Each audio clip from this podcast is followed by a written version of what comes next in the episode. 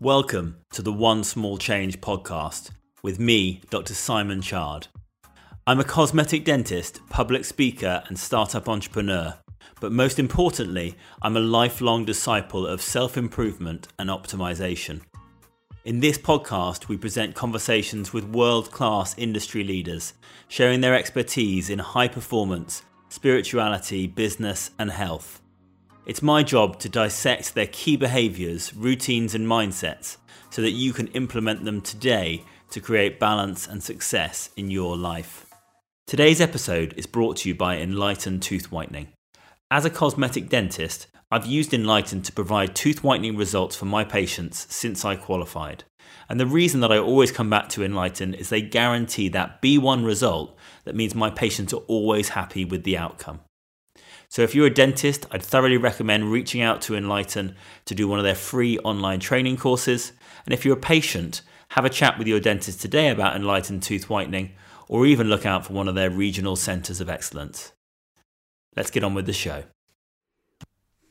Hi, guys. Welcome to episode 13 of the One Small Change podcast. And today is a slightly different episode.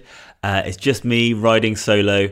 And what I wanted to do was go through my learnings of the last three, almost four months now of, of doing the One Small Change podcast. Um, try and distill down the best bits, pull out the parts that I found have been most influential for me and, and actually really changed my life in many ways. And um, and try and uh, provide that for all of you guys to give you maximum value in one episode. I'm probably going to start doing these on a on a relatively regular basis, just so we can look back, learn, process, and it actually helps me to look back and see what I've learned over the last few months and to um, to process it a bit more myself. But I just wanted to start off this episode by saying the whole process has been absolutely fascinating for me. Um, I'm a big fan of taking myself from a position where I'm quite comfortable um, for example, I'm very comfortable being a dentist. I've been a dentist for many years. Uh, I've got to a stage where I'm very comfortable lecturing and public speaking, and um, and do that on a relatively regular basis. And, and when I, I, find when I get into that comfort zone, um, I want to try the next thing. And, and, and podcasting has been that for me. Um, it's been something that I've been playing around with in my head for so many years. Um, I've been a massive fan of podcasts for for for at least the last I would guess three or four years, and always thought maybe that'd be something I'd be good at, maybe something that is something I'd really enjoy and get a lot of value out of myself, uh, and hopefully provide value for others and give back in that way. And it, it's it's certainly been that and more. I mean, the response from all of you uh, on Instagram, um, in my DMs has been amazing. I've been so grateful every week. I get so many shares from people uh, saying how much they're enjoying it. I get lovely private messages from people telling me uh, about how it's it's changed the way that they wake up in the morning and, and what their routines are and how their mental health is.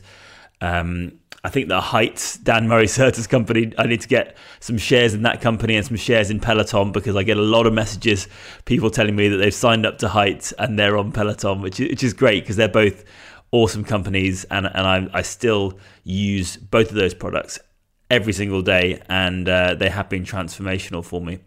But um, yeah, it's just been a, an awesome process, and, and, I've got to know people that I've known for quite a long time on on in some ways a relatively superficial level at such a deeper, deeper um, connection. And it's been really interesting to see how these super successful individuals think, how they process information, how they they act and implement their mindsets in their daily routines and all of that sort of thing. And as I say, we're going to dive into a few of those key takeaways today, and uh, and hopefully give you guys as much value from the time that you're spending with us as possible. Um, but to give you a bit more detailed information on the actual podcast itself, because I think lots of people are interested in podcasting. Lots of people maybe think that they don't know where to start. And and that's kind of how I felt a little bit when I first when I first uh, began the process. And that's probably what stopped me from starting 2 years earlier when I first had the thought of of creating my own podcast. But a few key tips that I think might be useful for anyone out there who's thinking about starting their own podcast. Firstly my my biggest piece of advice is just start. Just do it. Whatever gear you've got you can literally do it on your iPhone uh, or on your Android if you're an Android user. Um, and uh, that is the most important thing. But I like my gear. I like my tech, as everyone who knows me knows. So um, you would have seen my the rig setup that I'm filming on here on my social media if you follow me. Um, but a really good article is a Medium post by Dan Murray Serter, who was uh, I think our second guest on the show. And um, he literally documents in such a clear and concise way all the gear he uses, um, the software that he uses, the hardware that he uses, how he manages sponsorship, how he manages um, getting guests on, just all the little details that are so, so important. And that really helped me with my setup. It helped me with finding my mic and with finding my headphones. And, uh, and Dan actually recommended the software, uh, riverside.fm which we are uh, which we've recorded all the episodes on, which has been fantastic. And um, so that's a really really good place to start. On top of that, I use the software uh, Anchor for um, distributing my podcast onto uh, Spotify and onto Apple Podcasts and, and all the other podcast sites. And that's really, really easy to use. Um, there's a lot of sort of RSS feeds and lots of sort of Cody type stuff, which is not my area of expertise at all, that you'll read about online or you'll watch on YouTube when you're sort of thinking about setting up. Anchor takes all of that stress out of it. So that's been really, really useful for me.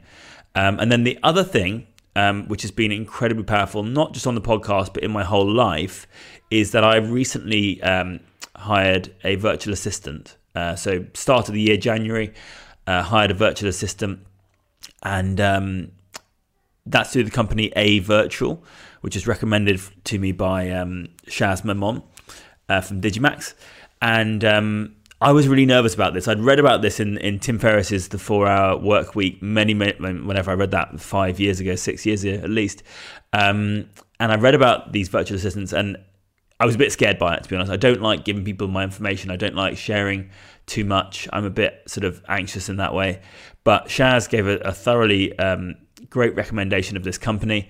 And I could see Shaz is one of these polymaths that just has so much on the go at the same time. He's running his core business, but he's also running Wells on Wheels, a, a charity providing water to uh, those individuals that need it around the world um, as well as organizing events and, and speaking and, and all these sort of things. So he he's similar to me in that way that he's got lots going on. He's spinning a lot of plates, and using a virtual assistant has just taken all of the stress out. All of those jobs that are really time time consuming, um, but necessary. Things like writing invoices and, and chasing up invoices and booking um, individuals, working with calendars, um, and the the virtual assistant takes away all of that. And especially for the podcast, what it's allowed me to do is just create the content. So I will uh, coordinate with the guest. We'll get them booked in. Giselle will handle all the booking and getting all the information over to them. I'll record the podcast and then it goes over to the team at a virtual. They edit it. They sort out all of the content, and um, yeah, it's just it just means that I can focus on um, creating the best podcast that I can do with regards to the content. And then I can allow the team to deal with the background information, posting onto YouTube, getting it in the right formats, the right sizing, all the different content, that sort of stuff. So it's been really, really powerful for me. Um, I thoroughly recommend it. It's it's not cheap, but um, if you're in a position where you, you're running multiple businesses and you need to create time, then um, it's the only way that I can see to do it. And it's significantly cheaper than having your own physical personal assistant in the UK. A Virtual based in South Africa, um, and uh, everyone there has been amazing so far. Um, my, my, my first virtual assistant, unfortunately, is moving on because her own side hustle has, has got uh, so successful that she's um, she's no longer working with the company, but she's been amazing, and and the new lady that I have is is also equally as brilliant. So yeah, really really great team, and I thoroughly recommend that if you're in that position where you have lots of opportunities or or um, things that you want to execute on, but you just don't feel that you've got any more time. And I promised Meg when we first started this podcast, she was like, "You're doing something else. You're doing another thing. You're already running three businesses, etc. Uh, you're already super busy." And the only way I could actually create this podcast was by using um, that service. So, really, really rate that. Um, and that brings me on to my first deep dive that I want to take today from from what we've learned from the guests so far, and that is how they think about decision making the decisions that we make in our life guide how our life is. It guides the future. It guides the direction in which we're moving in. And what I've noticed throughout almost all of my guests is they are very, very critical and analytical thinkers, and they're critical and analytical decision makers as well. And the term that I uh, want to dive into here is value led decision making.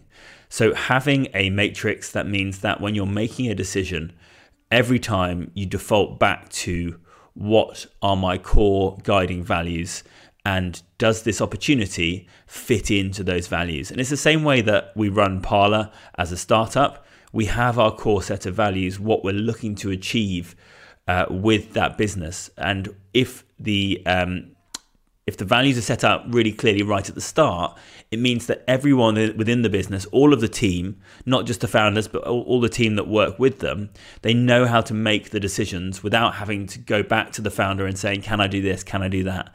It makes a lot of those early decisions um, very straightforward, which means that the whole business can run much more efficiently. And I think that's a really great way to look at your own life as well. Uh, and Paul Brunson said this really, really clearly in, in episode nine, I think it was, that I said to him, Paul, you, you, you're running so many what appear to be very different businesses a matchmaker business, a charity um, building schools in, in the Caribbean, um, investments, and a podcast and a coaching service. And he said they may look different, but actually they all have the same core value, which is that he wants to teach. He wants to be involved with teaching. And actually that's how he makes all of his decisions is does this allow me to achieve my core value of teaching people as many people as possible? And I thought that was really really interesting.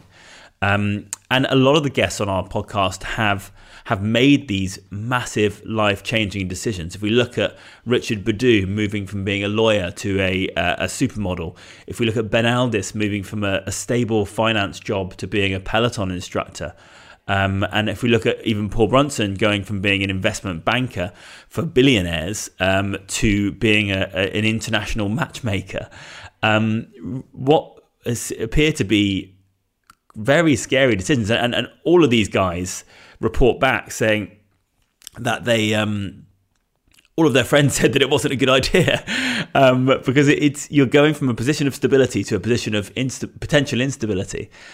But the key thing for all of them was that they followed their passion, and I think that actually, if you're doing what you love, I know it sounds really cliche and cringy, but if you're doing what you love, then um, you've capped the risk already.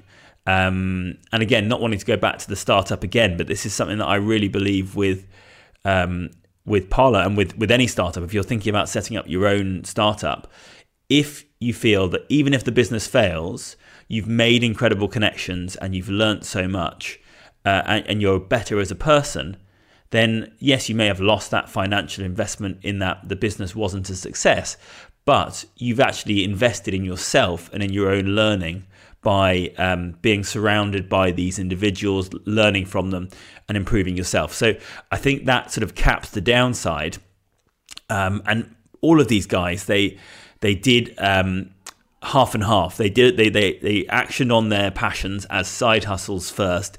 It seems to be six months is the um, the sort of key breaking point period um, Richard Badu was doing fashion shows on the weekend, flying to Milan Fashion Week, and then coming back to work. And then he ran out of of, um, of annual leave, so he had to make the call. Same with Ben Alldis; he was doing uh, spin classes in the morning before he went to go and work, um, and the same with Paul Brunson as well.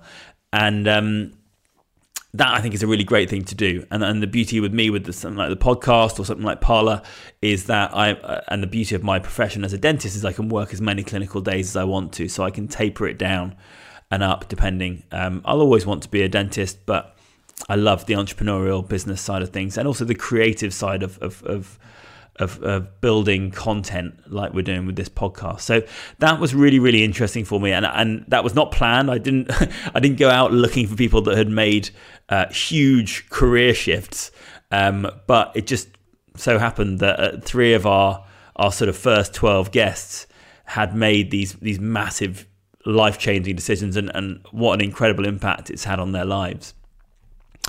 So yeah, that that was really really interesting. Now the second thing that I want to go to is is around the mental health um, topic. And one constant throughout, which was not a surprise for me, was that I think all of our guests mentioned that they have ex- daily exercise and meditation or some form of mindfulness as a part of their day to day routine. And um, I know I drone on about this on social media, uh, but I just think it is such a powerful tool in your armamentarium that anyone can do, no matter what your job is, what your uh, social or life setup is, um, that you can meditate and you can exercise without the need for anything other than your own body. And um, daily exercise for me has been the most powerful tool that I've found to keep my mental health uh, in check. Uh, I, th- I, would probably say that my mental health is the best that it's ever been at the moment, um, which, given that we've just gone through a pandemic, is is interesting. But um, I, I, definitely put exercise down to that. Uh, and, and, as I say, for me personally, the Peloton's been incredibly powerful. Um, but that is an expensive bit of kit, and, and to be honest with you, any form of of active movement, as Tony Robbins saying, says, change your your physiological state to change your mental state, and I fully fully agree with that. And and meditation fits into that as well. Some people use exercise as meditation. Some people use prayer as meditation.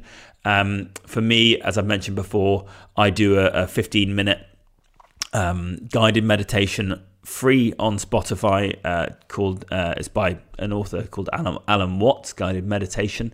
Hack I think it's called. Not that I like the term hack.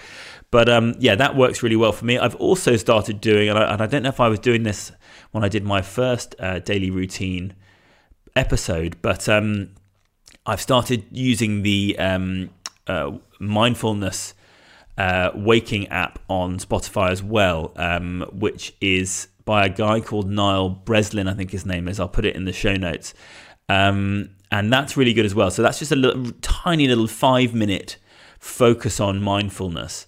Um, and it's um, it's a really, really interesting um, way to wake up every day. So what I do is when I, while I'm making my um, it's called Daily Wellness on uh, on Spotify.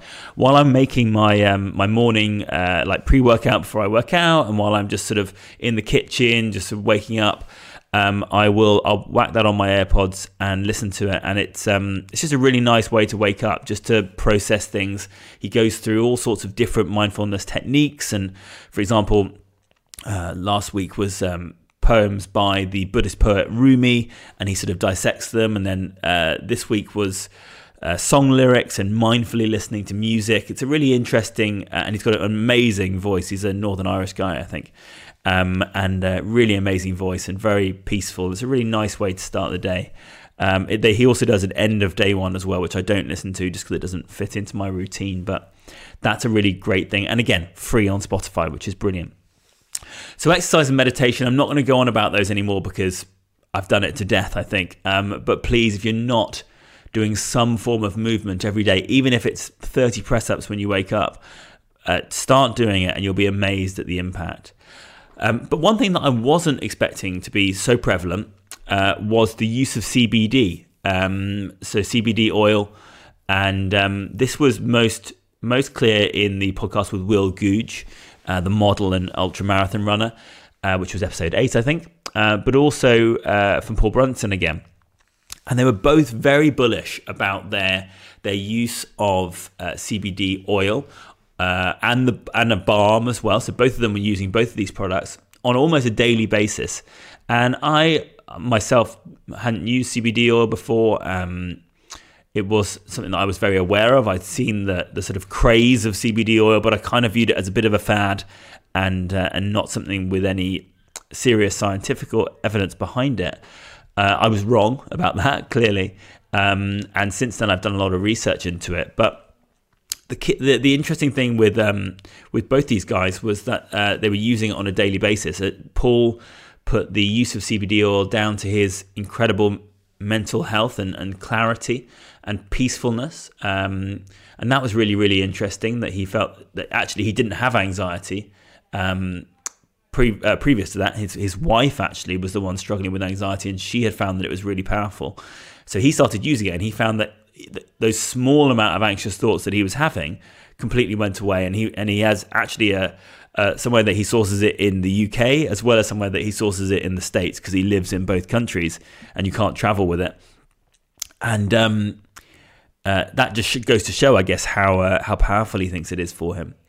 Um, Will, on the other hand, used it in a slightly different way. He was running an 850 mile uh, run from uh, Land's End to John O'Groats and um, was dosing up on codeine, uh, I think he said, for the first um, three or four days of the run, and um, using that to get through the, the pain of this incredible feat where he was running basically an, an ultra marathon every day um, for 14 days or 16 days. And um, he switched over to CBD oil and um, he started doing much more distance. He started having far more energy. He started having far less pain.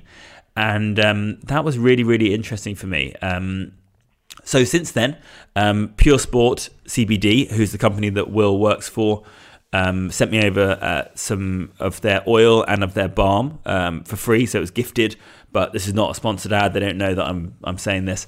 Um, and I've been using it every day since then. So I take around 0.5 mil in the morning and 0.5 mil just before bed. Sort of built it into my routine, and um, yeah, I've actually found it. I found it really great to be honest. I think that my my episodes of anxiety have reduced uh, in frequency um, on a sort of a month by month basis. Um, I found that um, I just feel a bit calmer.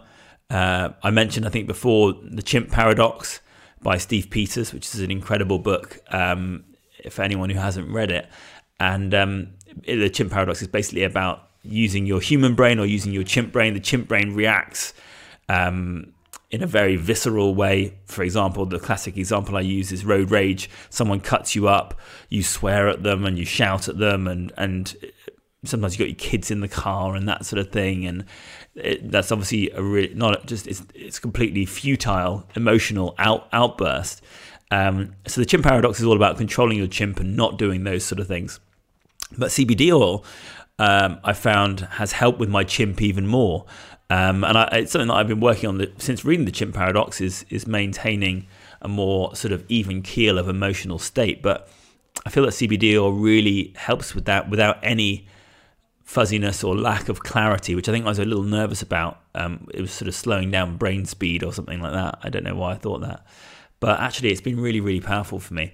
Uh, I've also built in, um, and I'm and I'm going to continue using it. To be honest with you, um, it's it's been really great. I might I might try out um, some other brands as well, just to see if there's any difference. I know that um, Paul Brunson recommended London Botanicals. I think was the company that he uses in, in London. Uh, and there's different types of CBD oil, CBD plus CBDA was something that he recommended. So I may, I may try that out. Be very, very careful where you source your CBD oil from. They've done some very interesting studies showing that um, they tested, I think, 80 uh, different brands of CBD oil and actually showed that uh, almost all of them contained less CBD oil than, was labeled on the packaging. They also found that 18 of those 80 um, contained some traces of THC, which is the uh, the active sort of more um, uh, psych- not psychedelic, but the, the, the, sort of narcotic element of the of the marijuana plant, um, which a lot of people that doesn't agree with them. So that shouldn't have been in there, and it was because of the the way that the product had been manufactured. So just be very careful with which company you use. Try and do your research and and find the one that is best for you. Um, the other thing I've been using is the CBD balm. Uh, and I've been using this in combination with the Theragun, which which Will uh, had also recommended and uh, that works very very nicely. And it's it's a nice evening routine. I've tried to sort of build a bit of a Sunday self care routine where I'll um I'll I'll use the Theragun over my whole body, especially on my IT bands, um, so down the sort of lateral surface of the thighs.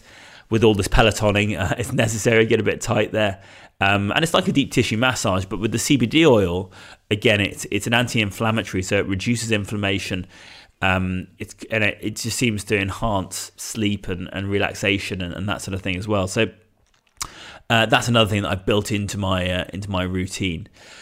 But I'm fascinated by um, this. Uh, I, what I want to talk about in this podcast as well is just things that are fascinating me right now. Um, just so I sort of uh, ho- hopefully can can create a um, a community and a, and a, chat around these topics. But something that's really interesting me right now is um, the number of studies coming through from big institutions like King's College London, like NYU, like uh, John Hopkins um, in the States, um, around the use of drugs, which we used to uh, or traditionally have seen as uh, dangerous recreational drugs, um, but increasingly are popping up and showing that they can be used for medicinal purposes. So um, this brings about a, a combination of, of, two of my passions, um, which is pharmacology and psychology. Many people won't know that my first degree before dentistry was a pharmacology degree, which I did at Bristol. Uh, very, very hard. really uh, struggled to get my 2 1 um, to get into dentistry, um, but fa- fascinating at the same time. And um, it was the link between pharmacology and psychology that actually was my most interesting part. I, I did open units in psychology. I did an A level in psychology, and um, my thesis, uh, my end of uh, end of degree thesis in pharmacology, was actually on whether stress or genetics was the cause of depression. So it's a topic that I'm really fascinated by, and I think that's probably why I've I, I lecture now on mental health, and and it's such a it's such an important passion of mine is talking more about mental health and working towards resolutions for it because it's such a, a prevalent issue. Um, so that's, I think, why I've been so interested in, in the fact that drugs like uh, MDMA and um, psilocybin, which is the active component of magic mushrooms, are now showing incredible results for treating conditions which are very, very prevalent, but very poorly treated. So things like PTSD, things like treatment resistant depression, all now in highly controlled clinical studies showing uh, some really interesting results. And it's something that I want to talk about more because I think it needs to be brought into the mainstream, um, and it is starting to be now, um, because it can have such a, a, dramatic impact on these people's lives. Um, treatment depression, uh, treatment resistant depression. Um, is really prevalent. I mean, depression is very badly treated. So many people are on SSRIs, uh, serotonin um, specific reuptake inhibitors, which is things like um, Prozac or fluoxetine or that sort of stuff. Um, trying to remember all my pharmacology days now, but um, yeah, I mean, even for me, the number of patients who are I see who are on um, antidepressants is is increasing, and um, so I'm really keen that we find alternatives to treat this because um, the, the the medicines that we're using at the moment in many cases aren't working. I also am very keen on the fact that these these compa- a lot of these compounds, like psilocybin, um, uh, come from a, sort of a more natural sourcing, which always seems to make a bit more sense to me. Um, but King's College London have been doing a study, have been doing trials on uh, the use of psilocybin on um, treatment-resistant depression and showing some incredible results um, on uh, on the efficacy of that. Um, which is great to see. And, I, would love to get someone on. I, I, I always remember from my pharmacology days the, the study, uh, the paper from Professor David Nutt, um, who many, many of you may remember from the news, I think back in maybe, may be sort of 2015 now, where he was on the advisory panel to the government r- around drugs uh, and the use of drugs. And he came out and said that riding a horse, um, you had a 1 in 350 chance of serious adverse events or adverse uh, effect on the body. Whereas um, ecstasy, I think he, he referenced in this specific um, comment, you had a one in 10,000 chance of experiencing an adverse effect. And yet, obviously, horse riding is legal and MDMA uh, and ecstasy is, is illegal. And, and that, that he for that reason I think he was exited and the Home Secretary at the time wasn't very happy with him. But the reason why he said that is that he wrote the study on the harmful effect of drugs. And I always remember this study and I used to talk to Megs about it all the time, was that basically you, there's a graph showing the effect of drugs on the user and on everyone else and on society. Top of that list, alcohol, highly detrimental to the user, highly detrimental to society. And the, and the graph goes down, and it's a really interesting list. And you can find this online if you just Google Professor David Nutt impact of drugs or something like that. Um, and interestingly, compounds like psilocybin, compounds like um, MDMA, right down the bottom, um, far lower impact on the user, far lower impact on the um, uh, on society. Whereas in inverted commas, drugs that are used quite prevalently in society, so things like nicot- uh, tobacco or alcohol, um, right up at the top. Now, obviously, things like heroin and that sort of thing that you would expect to be at the top are at the top as well. But it's just a really interesting debate, I think. Um, and the war on drugs is a very interesting and a highly sort of debated topic um, that, uh, in many ways, isn't really working, and that we have so many people going to jail for drug-related offences and um, and then leading into more and more um, criminal activities. Um, so yeah, it's it's really interesting, and I'm looking forward to seeing how it moves forward. It's it's an area that I'm considering investing in um, from sort of a financial point of view. Um, after watching um, uh, one of the co-founders of Compass Pathways on Steve Bartlett's podcast, I was really um, interested in, in that company and, and that uh, individual investor himself, and and so I may look at, at putting investments into that sort of department because I think it's going to be a rapidly developing and growing sector. Talking briefly on investments, I'll, I'll tangent and segue onto that um, very briefly um, before I'll come back to mental health. But Paul Brunson put an absolute gem into um, into his talk where he talks about his investment strategy. Now, taking into account he was an investment banker for um, for uh, a billionaire he, he, handled the investments for the billionaires' funds. So he knows a, th- a thing or two about being an investor. And um, I've always steered clear of individual investments. Uh, the reason being, as I mentioned in that podcast, I uh, have read uh, Seven Steps to Financial Freedom by Tony Robbins many years ago, and they go into a lot of detail there on actively managed funds versus uh, index linked tracker funds. So, an index linked tracker fund, basically, you're just betting on the market. You're betting on the capitalism, in essence, that the markets will continue to grow over the years. And if you keep on putting money into that, in those investments through the power of compounding, you will um, uh, do far better than if you held that money in cash, which in general is a depreciating asset, um, especially at the moment.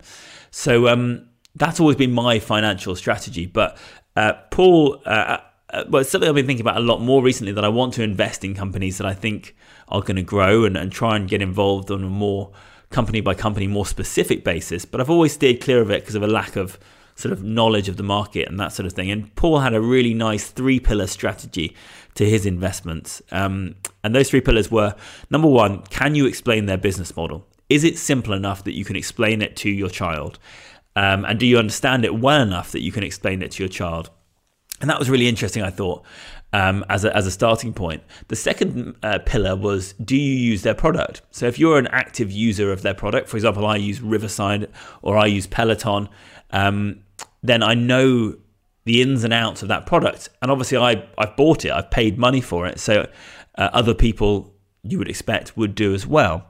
And then the final point, which is a, a sort of a curveball that, that I wouldn't have expected, is do they have $100 million uh, in cash in the bank? And this is something that you can search online. But the reason for that is that he wants to cap his downside again, which is something that is a repeating theme here. Um, so what he's trying to avoid there is the company going out of business if there's a big financial crash, for example, like the COVID pandemic. So that was really, really interesting for me. And I think hopefully that, that brings you guys some value um, because I found that to be a really interesting um, way to analyze potential investments in companies that you think uh, might be a good idea. Uh, and investment and investing is something that I think all of us should be doing. I think we shouldn't be holding all of our money in cash. As I said before, it, it's a depreciating asset. It may seem low risk, but actually, it's the biggest risk you can take because that money is shrinking year on year um, because, especially at the moment, there's very poor interest rates um, for savings accounts.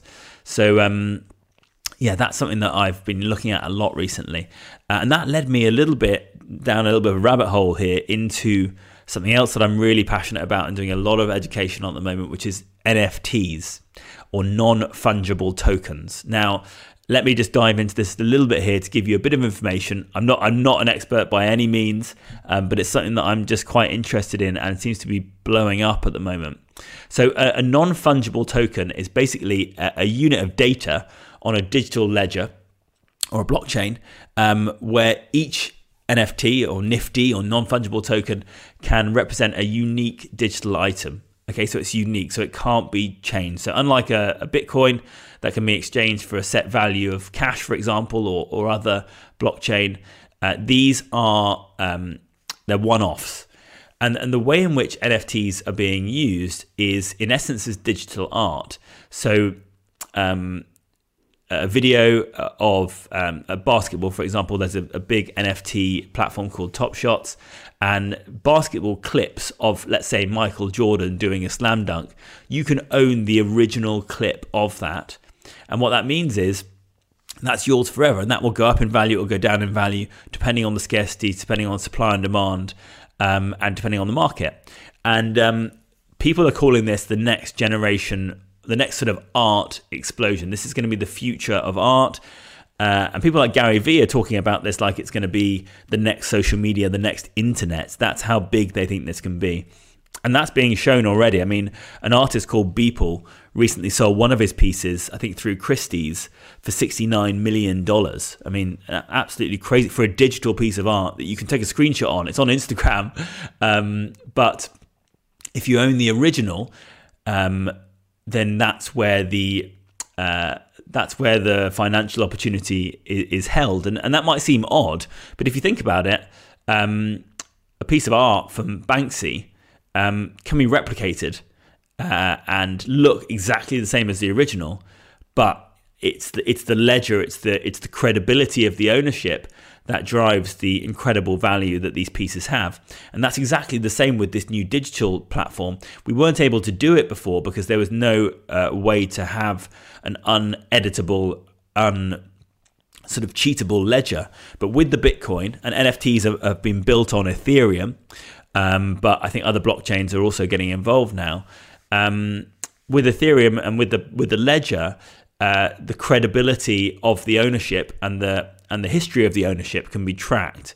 And that's where the difference is. And that's why this is blowing up because people feel as though this is the next generation of art. I mean, imagine buying a, Banksy before he was as big as he is now.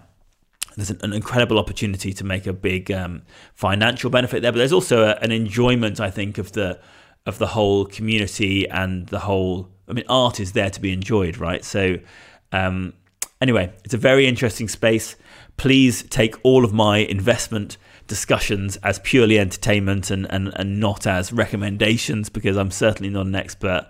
Um, but it's something that I am focusing on my self education on.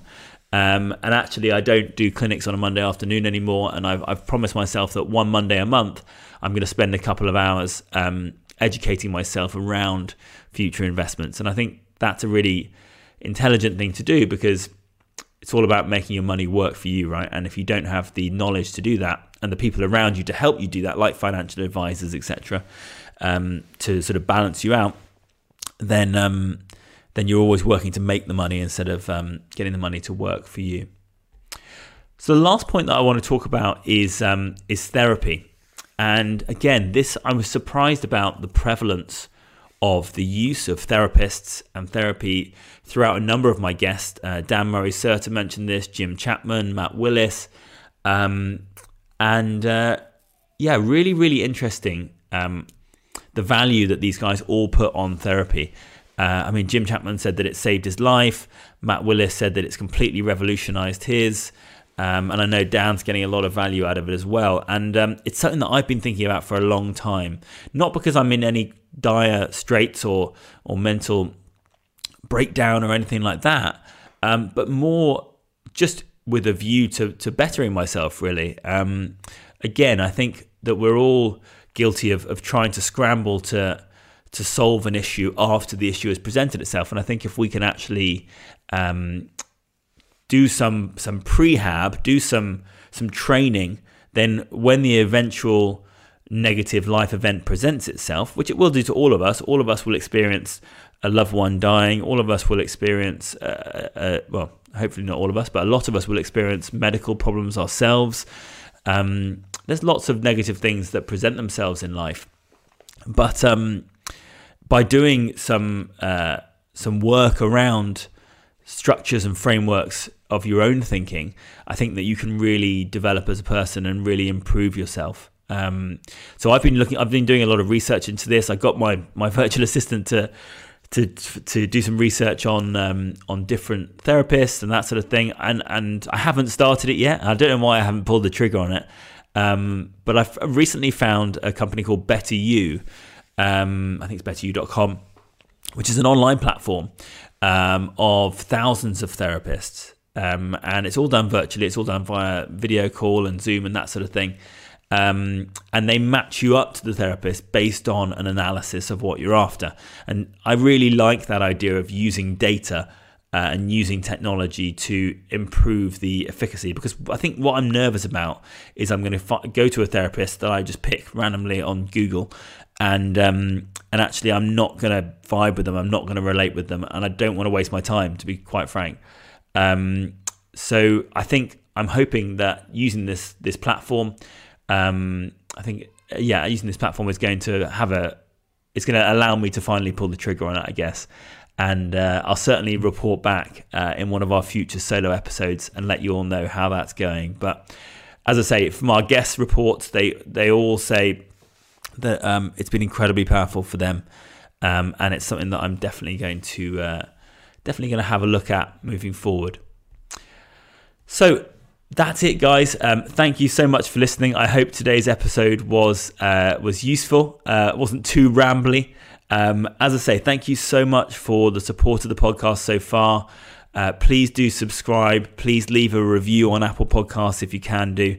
Please share it to your friends and family. Um, I'm putting everything into this podcast. We've got some incredible guests coming up. Um, and I've made it my mission to have a real nice variety of individuals. I'm a multifaceted individual with multiple different passions. And I like to hear from people from different walks of life, and we've got um, sort of some of the biggest companies in the country's CEOs coming on. We've got TV stars. We've got um, people that have worked for Google. We've got loads of really, really interesting guests coming up. Um, and um, yeah, I can't wait to, to share it with you all. And uh, if you guys want any uh, specific guests that you've thought of that you think would be good for the show, then please let me know.